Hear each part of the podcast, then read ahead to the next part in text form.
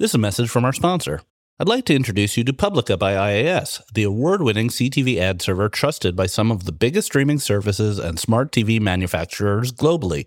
Publica helps a growing number of leading AVOD and FAST services to power their programmatic ad break decisioning via products including a unified auction, server side ad insertion, and a demand agnostic ad server built from the ground up around streaming head to getpublica.com to find out how they help CTV publishers to grow their advertising revenues and provide streaming audiences with linear like TV ad break experiences.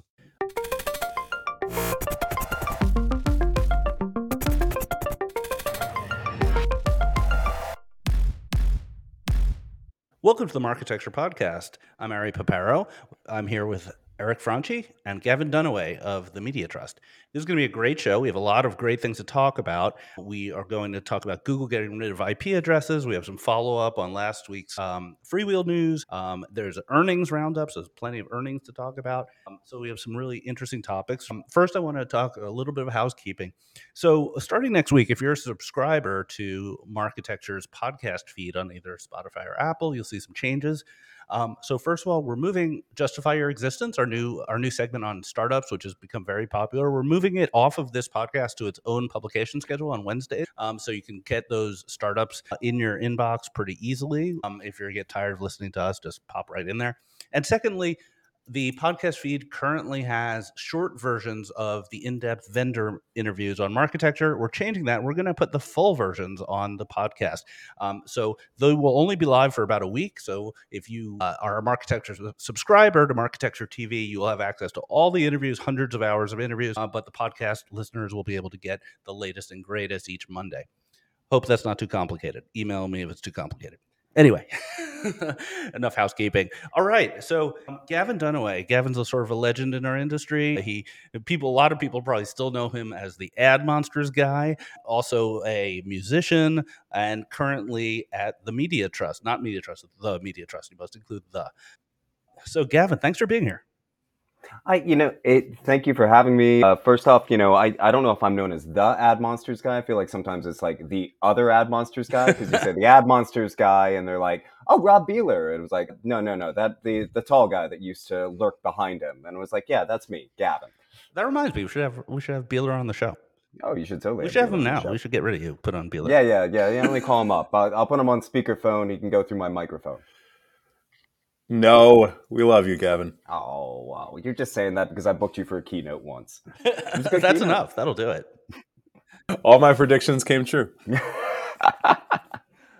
so why don't we start with the Media Trust? We had uh, we had a great interview on Marketecture TV that you could listen to in depth on the Media Trust. Um, it's been around for a really long time, real stalwart of the industry. Oh, um, and stalwart, not dinosaur. I like it when people say that. Yeah, stalwart's a positive, I think, kind of. So, so what's going on in the world of security and protection in in ad tech? It feels like a subject we don't talk about that much. But what, what's the latest and greatest?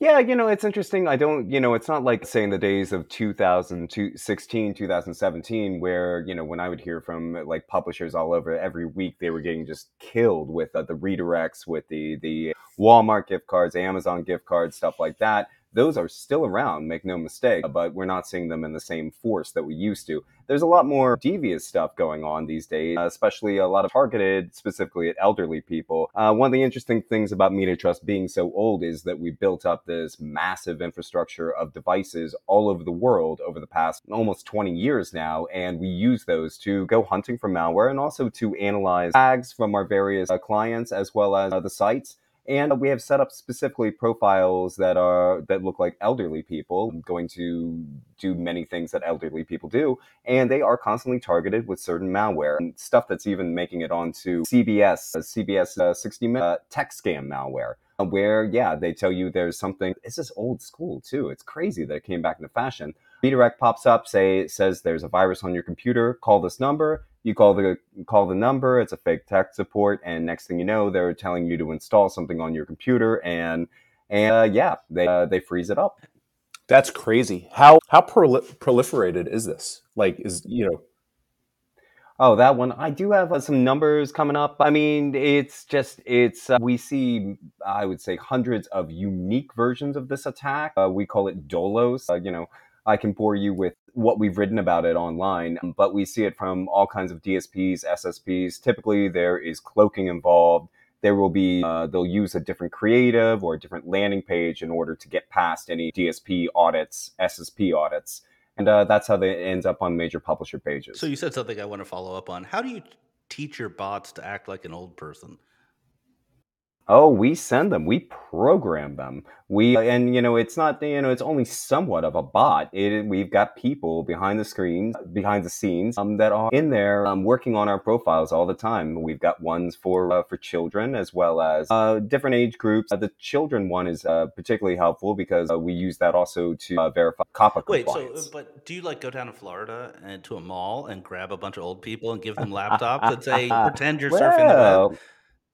Well, we have some other secrets there. I can't get too much into it, but we do uh, we do have actual uh, Okay. devices and houses that of various people we know the demographics for, and we can use the uh, we use the uh, crawlers out of these devices to That that happened to be in Florida. yeah, Florida, Virginia, anywhere in the country, Devil's really. advocate, isn't it okay if everyone in Florida gets scammed? I mean, do we really care? Oh, whoa, hi-yo. What how, what's the role of law enforcement here? You said they call a phone number. So if there's a phone number that the grandma's going to call to install this stuff, presumably that's easy to track down who registered the phone number and what corporations are hmm involved, et cetera. Well, I think that, you know, as we've seen, I think with robocalling and all the scam phone calls, it, there are many, many ways to, to mask a true phone number. So that that definitely goes out of my purview because I'm more in, in on the digital side. But yeah, no, it's it's really, really difficult because it's the, the scams have to be basically called into on the federal level to uh, the FTC's. I think they call it Scam Guard uh, Better Business Bureau, groups like that, and then they chase them down. If it's not big enough, it's not really going to get that much Right. attention. Scam guard sounds like a scam. Like if you if you got a pop up saying right? call scam guard, you would tell tell your mom not to click on it.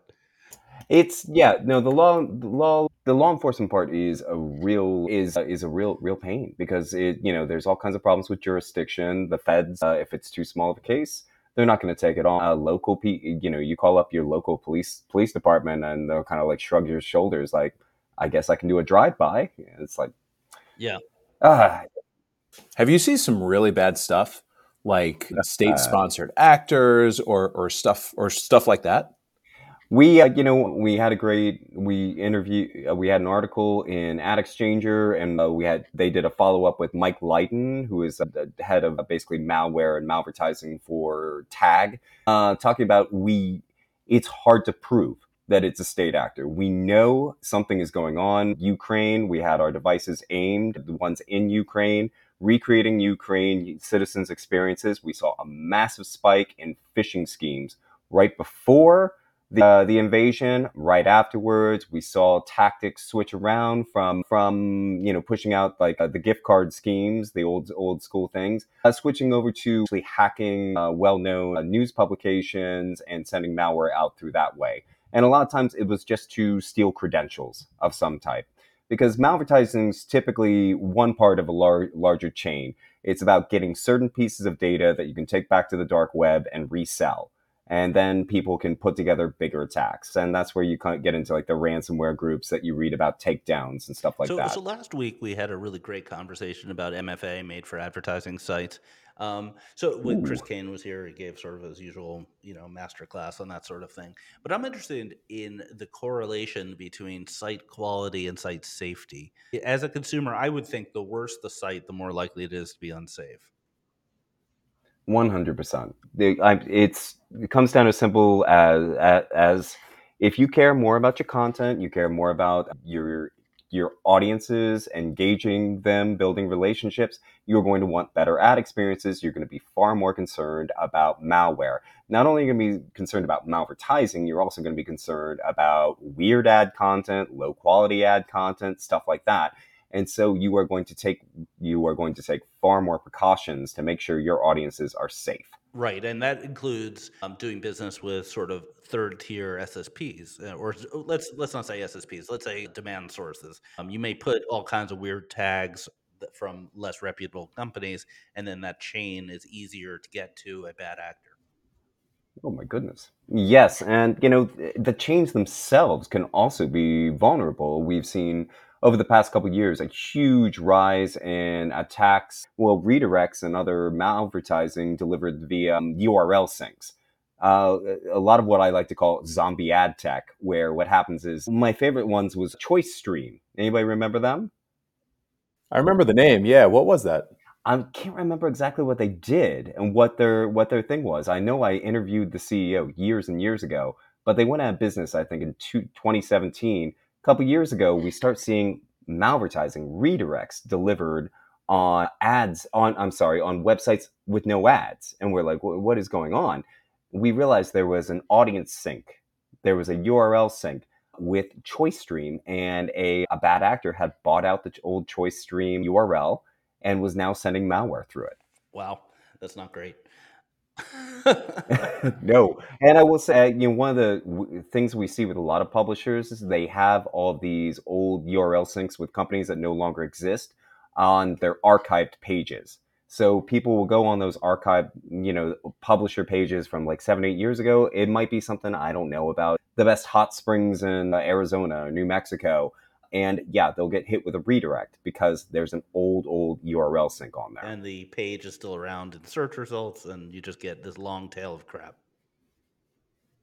Right. And there's nobody going in to take out all this old junk code because what's the point? How many people actually go to that page? So, so you just got back from the pre-bid summit. Unfortunately, the um, Marketecture travel budget did not allow me to attend. The what what's going on in pre-bid world?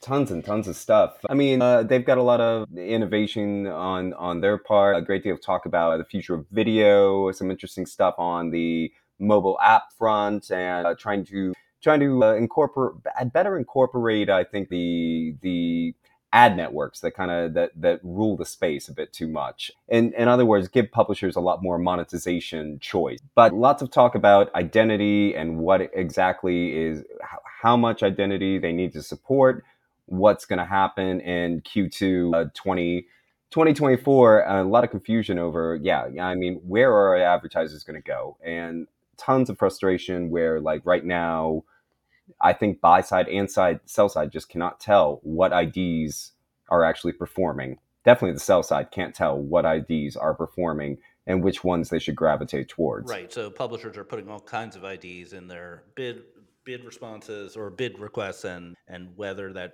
turns into more yield or not is pretty hard to determine. Exactly. I'm not super into pre-bid like in, at a technical level i probably should be a little bit more but it feels as though pre-bid's kind of on a different track from the sandbox and the two things aren't like reconcilable like the sandbox browser is going to be doing stuff. That was a very interesting comment that garrett mcgrath from magnite and one of the chairman chair people of pre-bid i'm not quite sure if he's like the vice or not I'm, i apologize if i missed did his uh, title but uh, he said what our friends at chrome is doing is important and we can work basically in harmony with that Hmm. Harmony. That does. That's not a very technical word. Harmony. It was um, not. Yeah, because I, I mean, Prebid has a has a is a machine. It it makes you know all these requests, gets all back the responses, does all this stuff, and now uh, the sandbox proposal is a totally different mechanism by which uh, bids will be returned to the browser, and then to and then to the ad server. And I feel as though we're in like a you know relativity versus quantum mechanics kind of situation here. I love that. I love that. And it's uh, you know I will say with the buyers in the room and all at the other all the other conferences I have been to, I have not heard one buyer say a thing about the privacy sandbox. Nothing. They don't. I mean, it's so hard to understand. They don't know what's going to happen. So, so earlier you had texted me that, or put in the notes that you felt the mood at the pre-bid was sort of sour that Q4 wasn't looking so good. And meanwhile, we're, we're going to talk later the about gangbuster earnings from the from the big guys. What what's how's that feel? You know, I, I was just getting the vibe, especially from publishers, some of the supply side uh, partners that I, I came in that they are not expecting a good Q4. That it's going to be rough, and not as uh, not as rough as uh, last year uh, in general, publishers were really kind of sensing uh, they were seeing a lot of slip uh, traffic slippage, and definitely we've seen. I mean, I don't know how high Twitter. Twitter was definitely. I, I still want to call it Twitter. I can't deal with X. Twitter was good for news sites in particular, but that you know it's obvious there's throttling going on. Meta, it's definitely slipped off on, on, on all those platforms as well. Definitely a feeling a bit of a traffic uh, traffic squeeze. That's interesting. So this is not a demand issue per se. This is actually a supply issue. Like publishers don't have enough to sell. I think it's I think it's both sides. I, I feel like many many of the publishers I was talking to definitely have decent premium decent direct businesses as well and they were not they I don't think they were satisfied with what they were seeing coming coming through for the next few months. And uh, from what I understand, yeah, the buying patterns aren't looking promising. I'm a little worried that we're through loss of identity and also through the growth of AI that uh, publishers may be finally at the big disadvantage versus the Googles and Metas that they've that has been coming for a long time. Uh, the race to the bottom, we finally we finally found it. No, it's a it's a it's an arms race in terms of capabilities. I would say more more properly. That's true. I want to talk about ad monsters. We always like to talk about kind of history of ad tech on the show and other like old stuff because we're old guys. You know, uh, my first exposure to ad monsters, I was a product manager at DoubleClick, and they asked me to speak, and I had never heard of the heard of it. Yet I went into a room and I literally knew every single person in there, and there it was. It felt like the scene in Lord in The Hobbit when all the dwarves assemble for the mission. You know, is like 100% men, 100% ad ops wanted to like you know, wanted to go off into the forest and serve some ads. Uh, it's a weird conference. So tell, yeah. tell, us, tell us your perspective. How do you get involved? And am I wrong in my characterization? well, I think things definitely change. I mean, Ad Monsters does have a long history. Uh, some people may not know, but it was founded in 1999 by Bowen Dwelle, and he was an ad ops guy at Yahoo. And basically he got together with a bunch of friends and they had uh, they went out to a resort and complained about all the the problems they had. And they did it uh, three four years in a row and then he started realizing like actually you know what? There may be a business here. And eventually he brought in he brought in rob beeler and uh, they eventually i came in in 2011 and we we realized that uh, three three of these publisher forums a year made a lot of sense and we're helping out a wide variety of publishers how I got actually into digital advertising, that's an interesting one. I, I was always a journalist, uh, but I didn't want to do mainstream political journalism, anything like that. I uh, preferred industry journalism, partially because I liked uh, having a regular paycheck and free time so I could do my musical pursuits in the background because I have been in many touring bands over the years. I'm actually, I'm, I'm going over to uh, England in a couple of weeks to do a quick tour with another friend. So plug the show. Plug the show. If you want to, if you want to hear Gavin live, go to where? I would go visit. Yeah, this is also part of the problem now. I, am pretty sure this band doesn't have a website. Look for the Plains NYC on uh, on Instagram. All right, you heard it here first. Uh, so, so how did you get in? Jim Cramer was involved. Jim Cramer was involved. He fired me. I worked. Hold on. he fired me for native advertising. Explain. okay, so I moved up to New York in 2008. Wonderful time to move uh, to New York. You know, the financial world's crashing down. And I got a job as a copy editor at TheStreet.com, and I was focused on their subscription product, which included Jim Cramer's blog posts. And so I used to real, real money, real money, right? real money. Yes. Wow. I, taking me back. I'm, I'm I'm not proud to admit I paid for. Well, as thing. long as you didn't do a thing that the baseball player that was nails on the numbers. it was I, the baseball player who eventually got thrown in jail, Lenny Dykstra. Nails. Yeah, I nails. I had to edit a couple of uh, options pieces, and I was just like, I have. Is this? He was illiterate, basically. Is this? This is not English. yeah. All right. Anyway, Jim Cramer. Come on, get to the Jim Cramer. Anyway, go on. Cramer. Okay, so I and this included uh, editing Jim Cramer's blog posts, and uh, you know, a lot of times it looked like he just mashed some stuff out on a BlackBerry because this is 2008. Uh, mashed some stuff out on a BlackBerry, all caps, and just like screaming. And I was basically told to turn that into something that that that resembles a blog post. so I did this, and it was kind of quietly suggested that you should put in like a sentence somewhere just about promoting some of our other products, uh, the real money products. So yeah, you know, we we would just kind of sh- hush hush add a little sentence here and there like if you like that you should check out this other piece that we did uh, by this author and subscribe to that Uh, well, one day, one of our, our people apparently beat um, Charlie Gasparino. I'm name drop, dropping all over the place. Uh, totally beat him to a uh, some kind of scoop. And I mentioned that in one of my in my, my native advertising pitch. And well, Charlie called up Jim Cramer and said, "What's that about?" And Jim was like, "What are you guys doing to my pieces?" And yeah, I was out on the I was out on the street. Wow, you caused a beef uh, between Gasparino. I, I met Jim Cramer when I was an intern at Hearst, and there was some free food sitting out, and he just like wandered in and started eating our muffins, and uh, and the secretaries came over to me because I was the intern, and they were like, "Who's that guy eating our muffins?" And I was like, "I'm not sure. I think I've seen it before." So anyway, that's my little Jim Cramer story. Uh, Gavin, Gavin, wh- what what is it about ad ops that makes it, for one of a better term, ad ops people are cool. Like the I, I I really enjoy like you know hanging out in the ad ops bullpen or something like that when I'm when I'm at a company. That's they're very collaborative. They they're like problem solvers. They typically have a good sense of humor. Do like do those type of people are they attracted to ad ops? Does ad ops screen for you know like people like us? It's uh, I've always wondered. It is. It is a really good question because I I thought the same thing Be- before I jumped over to Ad Monsters. I was writing a blog. I was employed for a blog writing all about advertising technology, and I ran into Rob Beeler at a conference, and I said like, dude, does any of this shit actually work? Uh, he was like, I have the people that can tell you that, and the answer is no. So yeah, and that's when I started meeting pub ad ops people, and they're all just really really cool and fun and they all have lots of diverse interests and yeah i've met a ton of musicians uh, like myself and yeah I, I nerd out with the people on guitars all the time. I you know i think uh, ad ops kind of grabs them. I i feel like it's you know rob was uh, rob beeler was a film major. I, I i was a journalist but I, I was more of an english and a lit guy.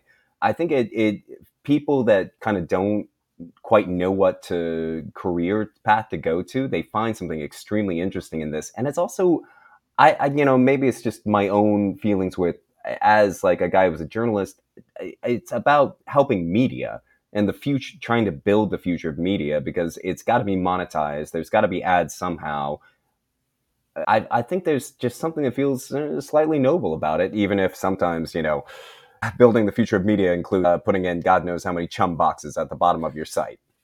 Man, it can be thankless sometime, but um, yeah, it's just it's fascinating. Shout out to AdOps subreddit. Oh yeah, I, I, learned so much on that. It's really fun. I love that. One. There is a you know I think there's a government sponsored uh, International Day of Programmatic. We should have a day just for AdOps. The I think it was like a that was a I have to look it up. Some company, maybe Viant, caused there to be a programmatic day.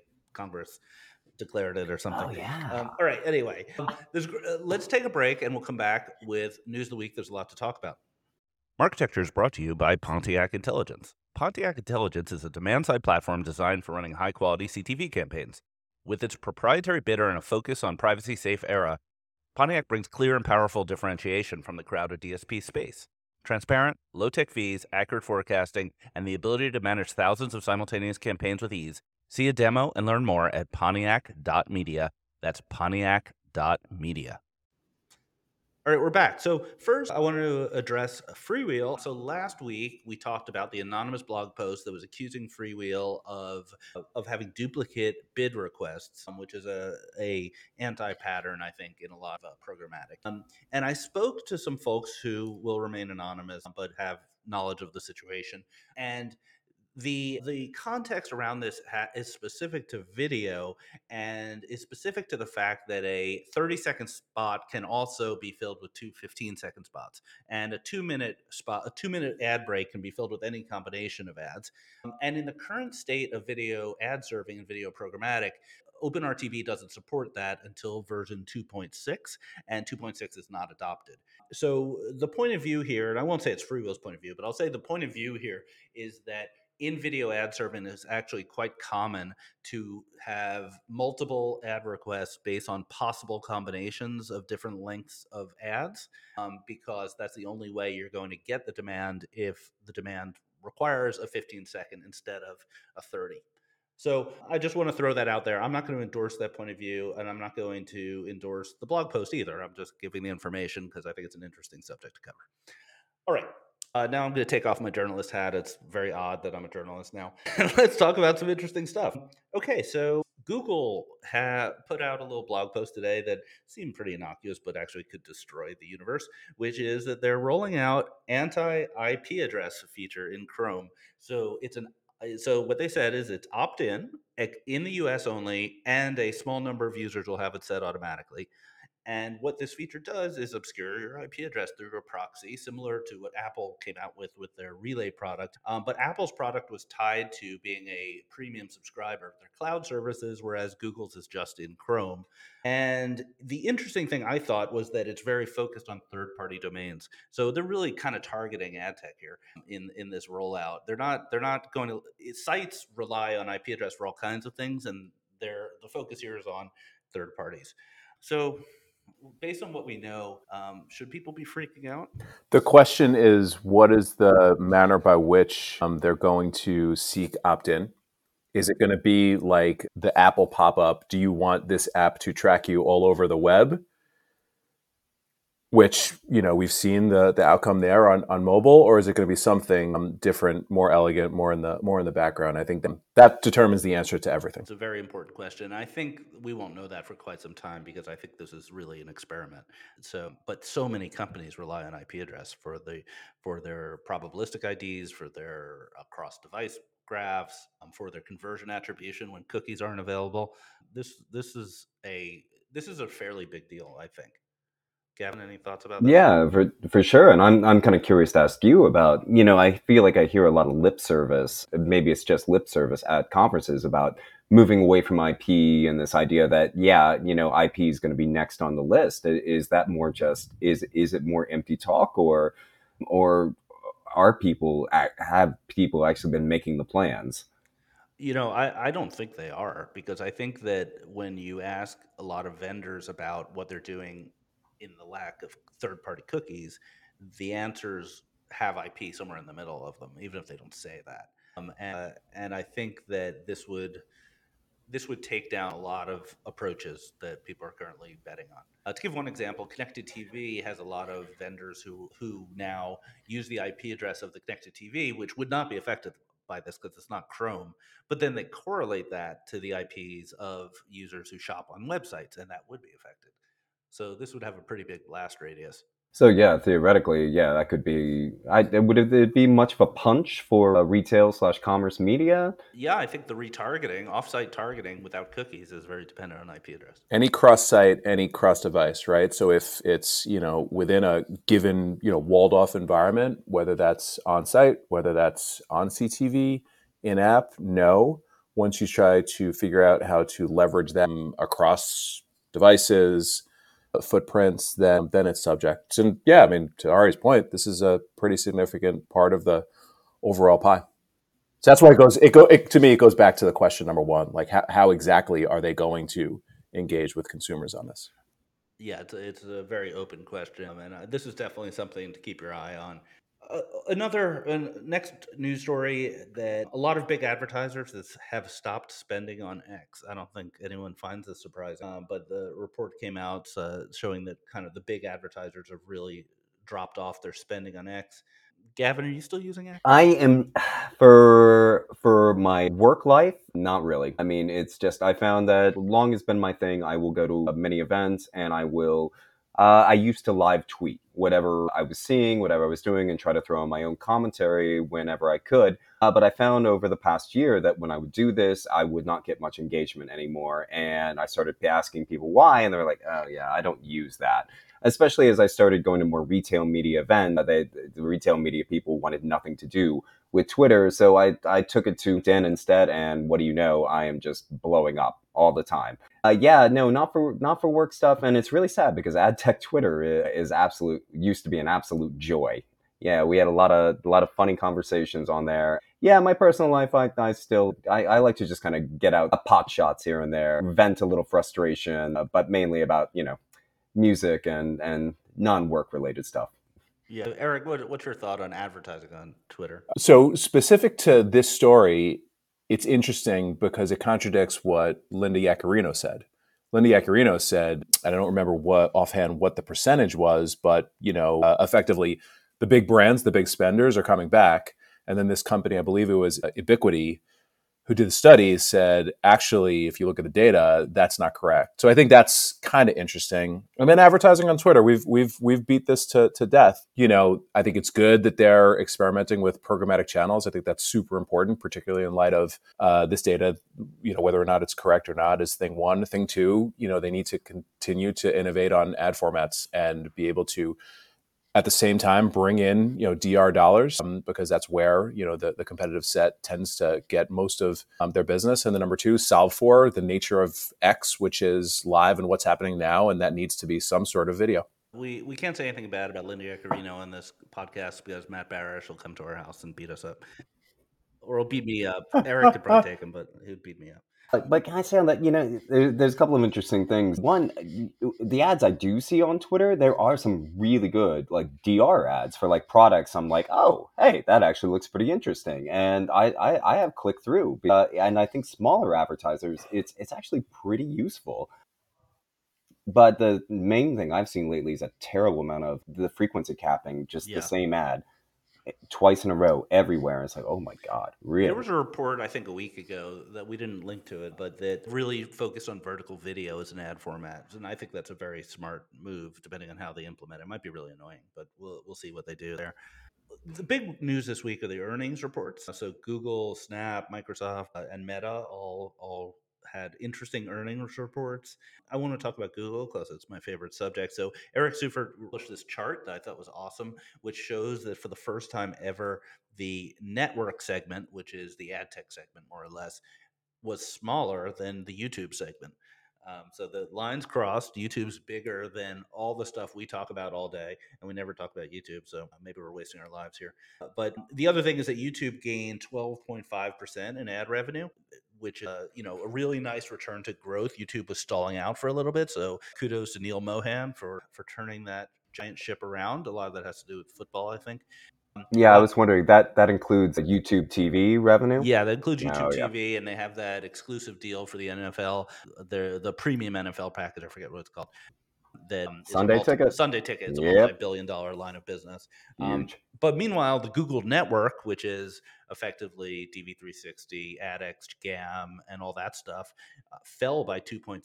So that's a declining business at this time, which implies that they should really spin it out and make me president of that company. That's that's Google. If you're listening, you got my number. I'm ready to run the Google network for you people two two thoughts on that maybe two and a half thoughts on that uh, number one perhaps this can connect to what gavin said earlier because google and the network is such a important piece of the pie for publisher revenue you know is this a little bit of a canary in the coal mine that that shows that as thing one um, the other thing is if you take a step back revenue is up 11% that means on a just a raw basis that's a 77 billion dollar advertising business 77 billion dollars. Like, yes, this is slightly down, but between search and YouTube and you know all of the ad tech, I mean, it's massive. And then number two, and we should talk about this as we get to Meta and the others. The one thing that they, they did call out two things. You know, n- number one, you know, where, where they are seeing you know interesting improvements is in commerce and, and retail, and that's being driven by PMAX. And they said specifically that customers are seeing 18% more conversions on average you know, cost to cost being, be, being like if they're not using PMAX. So I think that, you know, might be slightly down, might be, you know, f- flat arguably, but there's changes happening under, under the hood that I think are like super interesting and indicative of what's to come. Yeah, uh, Eric, do you want to keep going and talk about Meta because Meta also had great results and they're very much driven by AI and their and their systems that don't give advertisers a lot of choices. Yeah, yeah. I'm talking about Meta in two seconds. So Snap was up five percent. Microsoft ads was up 9 9%, Spotify was up 24%. So like largely, you know, the quarter was good for these companies. Um, for Snap, for Spotify, these are first party walled gardens, right? So I think that's where, you know, a, a lot of the momentum is. Meta crushed it. 24% year over year increase in ad revenue. Um, this is, and shout out to, to Brian Wieser, friend of the pod, this is $6 billion of incremental ad growth. Brian actually said this in his newsletter, and I, you know, if I was wasn't on a standing, you know, standing desk, I might have like fallen off my chair. So to give you some context, six billion dollars is more than the annual revenue of any company outside of the top ten ad sellers. So just the growth that Meta is taking out of the market is super in- interesting. Now, they pointed to Advantage Plus, which is Meta's version of PMax, and the Advantage Plus shopping ads being at a $10 billion run rate. So if you take a $10 billion run rate, and you just go, you know, super simple, $2.5 billion was in Q3. That means nearly half of Meta's growth came from Advantage Plus. What does that mean? That means that this set it and forget it, AI driven, like just give us the keys and we're going to drive results for you is driving half of the growth for, for Meta at this point, like months after it was released. Like, A, wow. B, Zuck is back. C, it's about AI. And D, this is what I'd love to sort of, get, you know, talk about with, with, with you folks and, and also hear from everybody else I mean, is this the beginning of what we're seeing with what the where the market is going, which is AI driven, set it and forget it, algorithmic campaigns, and very few people involved, quite frankly, turning the dials. The dials. Thoughts? Yeah, I, I think I think it is. I think I think that our industry has been talking about AI, and machine learning for 20 years, or people like Rocket Fuel. They they had machine learning. There's nothing against them, but this is different and the combination of machine learning plus the loss of signal is make, going to make it really hard for independent ad tech over the next couple of years. Yes, this is all being done in the face of loss of signal by Apple. Meta is continuing to just clean up and crush it. That's a really good point. And the other thing that's so interesting is I did attend a couple of things, you know, private company stuff dur- during a- advertising week, which was which was last week in New York City, and, you know, for folks that are not at these companies or working on AI, they're still talking about AI like it is the future. That, oh, it's going to do this, it's going to do that. People, it is eating lunches right now. So like it's like this this is now, this is not in five years. Just like you know, blow, blown away the, what, what Meta and, and frankly, I think what, what's happening with Google as well. You, you really have to ask yourself if even a really scaled ad tech company like the Trade Desk, if they can match the AI prowess of a Meta. Give them 50% of the AI prowess of Meta, which I believe they can get to, or 25%. I mean, the results would be transformational. Well, or the other hand, I was thinking the negative side of that, which is are, are they going to are they going to have their lunch eaten despite their incredible position or, are you going to have conversations like we love you your your app is great your service is great we've been using it for 10 years but the delta between the results i get with you and pmax is just too big i just don't need a dsp anymore. Yeah that was the first thing that came to my mind because i was thinking about you know at Prebid summit and a couple of the events i went to before that i heard lots of advertiser buy side skepticism about pmax but then you see these results and it's kind of like well okay yeah you're complaining about you want transparency and this and that but if you're getting the results what are you, are you really going to complain or are you going to optimize your spend towards where you're getting the results i'm going to take the other side of this and mainly this might just be where i spend my days there's so much happening with ad tech as it relates to startup innovation and where that is going to be applied outside of Meta and and and Google Alphabet that I think there's going to be like real adoption and real real results being driven outside of it. But it's ha- it's got to happen fast, otherwise they're just going to continue to eat the eat the market. I think the point you made about AI being here now is kind of the most important thing that, that we've been talking about. A lot of folks are like, maybe I should do a startup to do AI creative. It's like, no, no, no, you should have done that two years ago. Exactly. Yeah, I find it very interesting what you said about the startups too, because yeah, I, I have been running into, you know, there there's a couple names like, you know, Chalice gets out there a lot, but you know, there are these companies already trying to be a more independent ad tech that at the same time can offer brands the transparency that they say they crave. There's there's definitely a market here and I and it's yeah, I we should be watching this space for innovation. Yeah, shout out to Chalice. Chalice portfolio company of ours, not not of ours. Not of mine. I didn't know I had 50% of you covered with that. I swear. it's just a bit of a sore subject. That that that podcast we did with Adam like two or three weeks ago. That I probably got more comments on that than any other any other one. People want us to do like a cage match or something. we actually get along fine. We're we're perfectly friendly.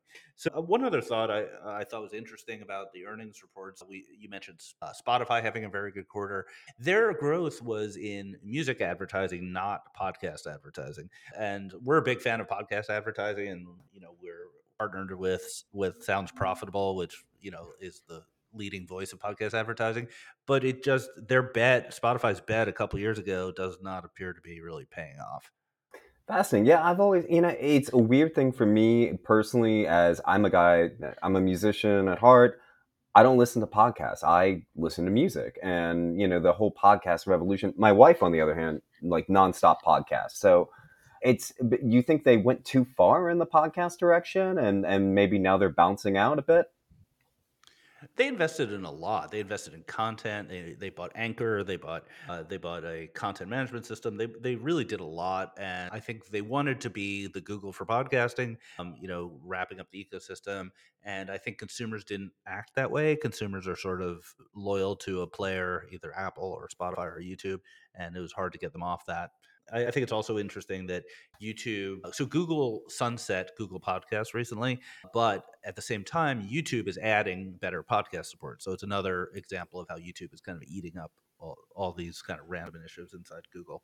Yeah, on the podcast thing, it's twofold. I think it's you know number one, uh, audio. You know, and as it relates to both like sort of like terrestrial radio and you know d- digital radio, i.e., music, dwarfs podcasting by a factor of 10. I think that's number one. Number two, you can more easily run ads on music, just like you do with terrestrial radio. So I think the the growth is just coming from terrestrial and and podcasts. They're hard. They're harder to scale because the best ads are host read. But you know what? They're harder to scale, and they command an incredible premium as well. So you know, I, I think are, you're, you're right in that the the bet was that you'd see more mass adoption by it, but I think it's a it's still a great market, and, um, and I think where a lot of the future for podcasting is is actually video. There is a, a, a real surprising number of podcasts, you know, R- Rogan being an example, but there, there there's plenty plenty of others that you know they've got like incredible numbers on YouTube, and that's not going to be podcast ad budgets. That's going to be CTV and digital video budgets. So I think I think the market is actually large, but it's how how can it be scaled? Yeah, I, I think you're right. The video gives you the availability of of many different channels, including YouTube, as well as TikTok and other things like that, where you can monetize that audio doesn't. Um, but I'm a big fan of, of podcast advertising. And as, if you were listening to this, you probably heard a couple of ads. Uh, if you would like to put your brand in front of thousands of incredibly well qualified ad tech professionals who listen to this and related podcasts, please call me or email me. Oh, wow. Um, that was that was smooth ad insertion from the master. You know, I just I gotta I gotta fill the empty slots. You know. All right, this was an awesome conversation. Let's wrap it on that. Uh, Gavin, thank you so much for being here. Hey, it's been an honor to be here with uh, two great minds of advertising. loved every moment. Eric, always a pleasure. Thank you, gentlemen. And a reminder, we will not have an episode of Justify Your Existence after that. It will be coming out next week and following every following week on Wednesdays. So thank you for listening.